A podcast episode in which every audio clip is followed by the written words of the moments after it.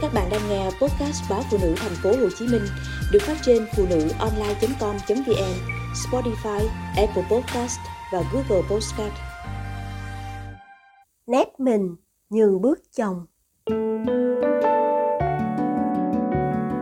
Không phải ai đang co ro nhường bước chồng cũng có cơ hội được nới củi sổ lòng. Nghĩ mà thương những người nép mình giữ gìn mái ấm những ngày chân ướt chân ráo đến mỹ, thủy được chồng dẫn đi mua đủ thứ. Nào là thức ăn châu á, quần áo, đến cả đôi giày lông cừu để cô mang trong nhà cho ấm chân. Anh cũng thường hỏi vợ, có thiếu thốn gì? Có hạnh phúc khi ở bên anh hay không? Rồi thủy vào làm thu ngân cho công ty vận chuyển việc hiếm hoi bên này. Được mấy ngày thì anh kêu đổi bộ phận.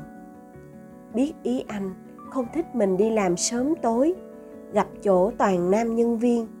Nên cô xin nghỉ việc, cho trong ấm ngoài êm. Tha hương, nhưng không phải lo nghĩ chuyện mưu sinh, lại có chồng quan tâm, chăm sóc. Thủy dặn lòng, sống sao cho phải đào vợ chồng. Cô không ngại chia sẻ với chồng đủ thứ thậm chí facebook của mình, cũng để chồng vào xem. Rồi một ngày, tin nhắn từ mấy cậu bạn học cũ bắt đầu gây phiền toái. Chồng cô không tin, có tình bạn thân thiết giữa đàn ông với đàn bà. Rồi một lần, anh đọc được bài thơ thả thính do một cô bạn của vợ đăng trên facebook. Anh xin lo vợ mình, cũng tập tành tơ tưởng giống vậy. Thấy thế thủy tình nguyện giả từ cuộc sống ảo. Không còn phây, mình cũng đâu có chết. Từ ngày có cu ken, thủy an phận ở nhà, chuyên tâm chăm sóc chồng con và bản thân. Cô đang cho con những chiếc áo len mặc ấm mỗi mùa đông. Từng cái áo gối, từng cái quần đùi của chồng, cô đều tự tay may lấy. Ngoài con trai, người bạn thân duy nhất của thủy là chồng cô luôn làm mình bận biệu quên cả thời gian. Nhưng mỗi buổi chiều, tiềm thức lại dục cô nhìn lên đồng hồ, trông chồng về. Cô mong đến lúc cả nhà quây quần bên nhau và nhìn thấy hai cha con cười đùa. Mong được nghe anh kể đủ thứ chuyện ở cơ quan. Được hỏi anh thật nhiều để cô thu mình hạnh phúc trước cái bể kiến thức của chồng. Chồng thủy cũng hay nhắc đến những cô nàng nóng bỏng, thường lượn qua lượn lại văn phòng, làm anh hay choáng ngợp phân tâm. Thủy lắng nghe, tiếp chuyện, và đôi khi còn thêm thắt. Cô biết cách tiếp lửa để anh tự do tung tăng với cảm xúc thật của mình. Những ngày cuối tuần, cả nhà thường ra phố. Người ta chỉ thấy anh chồng, tay ẩm, tay bồng, còn thủy thì thông dong đi bên cạnh là đàn ông. Dĩ nhiên chồng thủy cũng thích ngắm những đôi chân dài.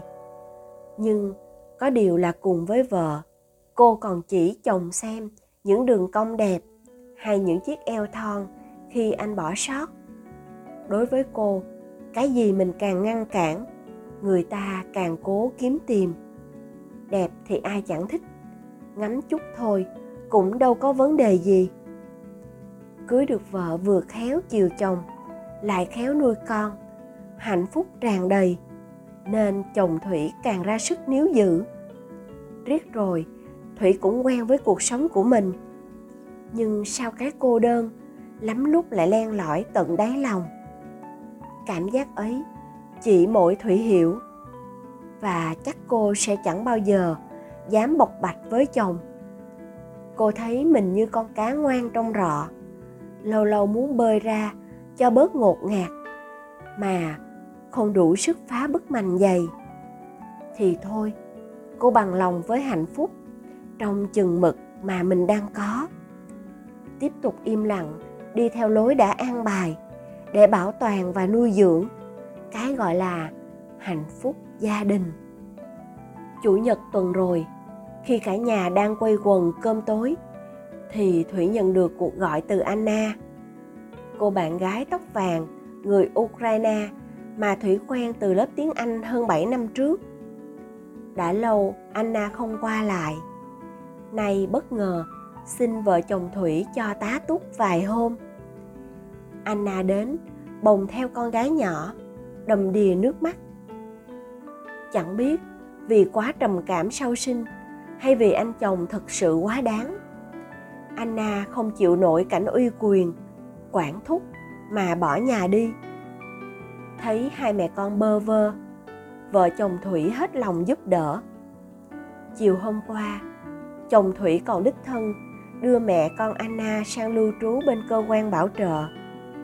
Anna xúc động cảm ơn.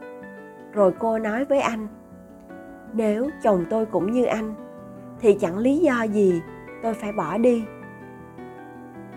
Anna đâu thể hiểu những góc khuất tâm tư của người vợ được xem là tốt phước như Thủy.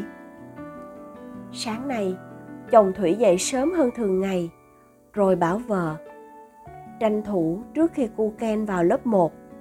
Mình dắt con về ngoại chơi vài tháng. Em thấy sao? 8 năm rồi, em chưa được về thăm cha mẹ, bạn bè.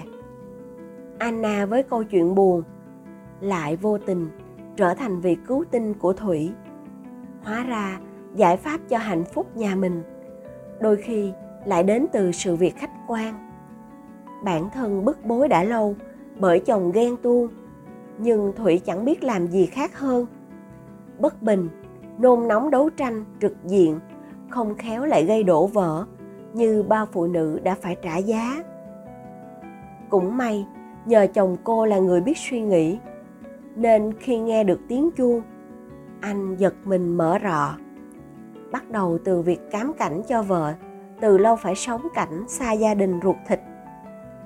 Và có thể chồng cô cũng hiểu được những nguy cơ ngấm ngầm từ ghen tuông độc đoán sẽ bóp nghẹt tổ ấm bào mòn tình yêu của người vợ hết lòng với gia đình nhưng không phải những ai đang lặng thầm co ro nhường bước cũng đều có cơ hội được nới củi, sổ lòng, mừng cho mình.